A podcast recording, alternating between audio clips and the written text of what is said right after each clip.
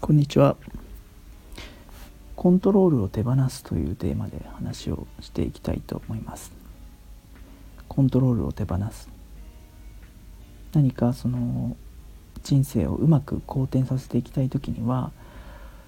コントロールするのやめましょう。流れにそのまま任せましょうっていうなんかちょっと下手するとすごく無責任で受動的な感じのメッセージに聞こえるような話があると思うんですが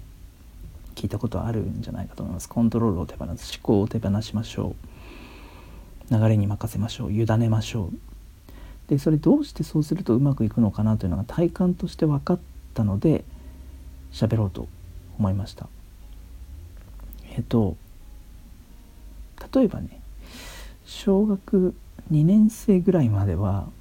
なんかその言われた通りにやることで成長するわけですよ。先生の言う通りとか信号機赤は止まって青は歩いてまあ信号機ぐらいは守った方がいいと思いますけど歩行者としてね田舎だとねあの全然車も何もない時とかあるんで、うん、そんぐらいはいいんじゃないかと僕は思ってるんですが誰もいなけりゃ。うんとコントロールすることで成長する時期がある。スケジュール帳とかもそうですよね。タイムマネジメントとかあとは昨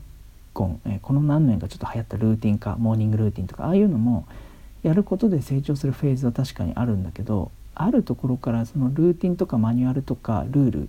パターン化することによって苦しくなったりストレスになったり成長が止まったりイライラしたりモチベーション落ちたりっていうことは多分ほとんどの人が経験してると思います。だからそのフェーズが来たらコントロールを手放していくってことなんですよね。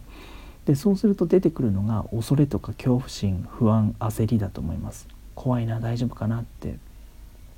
そこでまたルーティンとか元のコントロールに戻っちゃうと人生が過去に固定されちゃうので流れていかないってことなんですよね。だからコントロールを手放しましょう。恐れが出てきたら一個一個見ていく。で多分いきなり全部コントロール手放すことはできないけどちょっとずつちょっとずつ流れに任せていくということなんですね。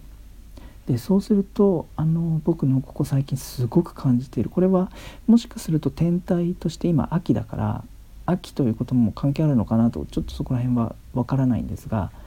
あの時間がすごくゆっくり流れて長くなる感覚があります。時間がゆっくりで長くていろんなことができて充実していて充実っていうのは決してそのすごく忙しいってことじゃなくて些細なことにね感動を覚えたりしますね風の匂いが秋になったなとかうーん小鳥の声が綺麗だなとかご飯が美味しいなとか音楽がすごくいい音楽流れてるなとか仕事の些細な達成がありがたいなとかあこれずっと完成させたかったことなんだよな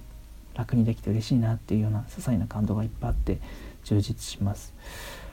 時間がゆっくりになるんですでこれ何でかっていうとやっぱりその頭で生きてるんじゃなくて、うん、地球とか宇宙の流れと調和して生きてるからあの時間がゆっくりになるんだと思います。反対にその手帳術とか身につけてトゥードリストとかいっぱいスケジュールグワッと詰めてなんかそのうんと縦軸と横軸緊急度とか重要性とかあり分かる人分かると思うんだけど重要性の高いものからやりましょう。緊急性の高いものからやりましょうとか何かありますよね。そういうの僕も大学生の時に本読んでやったりしてたんですがああいうのを覚え出すと一時的にはねすごく人間としてというかビジネスマンとして成長するんだけどどこかでなんかもう to-do list に自分が殺されていく感じがあると思うんですよ。スケジュールとかタイムマネジメントとかね、えー、覚えちゃうと。そういうものを徐々に手放していくとどんどん時間はゆっくりになるし豊かになるしでもじゃあ仕事全然できないのかっていうとそうじゃなくてすごく質の高いものを作り込める丁寧に作れる感じがあります。ので、えー、よかったらあのあなたもやってみてください。コントロールを徐々に手放す。そして何かこの宇宙とか地球とかのバイオリズムに調和してインスピレーションがふと湧いたことをやるというやりたいことをやる。疲れたらちょっと休む。やりたいことをやる。コントロールを手放して恐れが出たら向き合って、まあ、徐々に徐々に手放してちょっと過去に戻ったりしてそしてまた新しい流れに従ってとやっていくとすごくあの宇宙と調和したクリエーションができると感じています。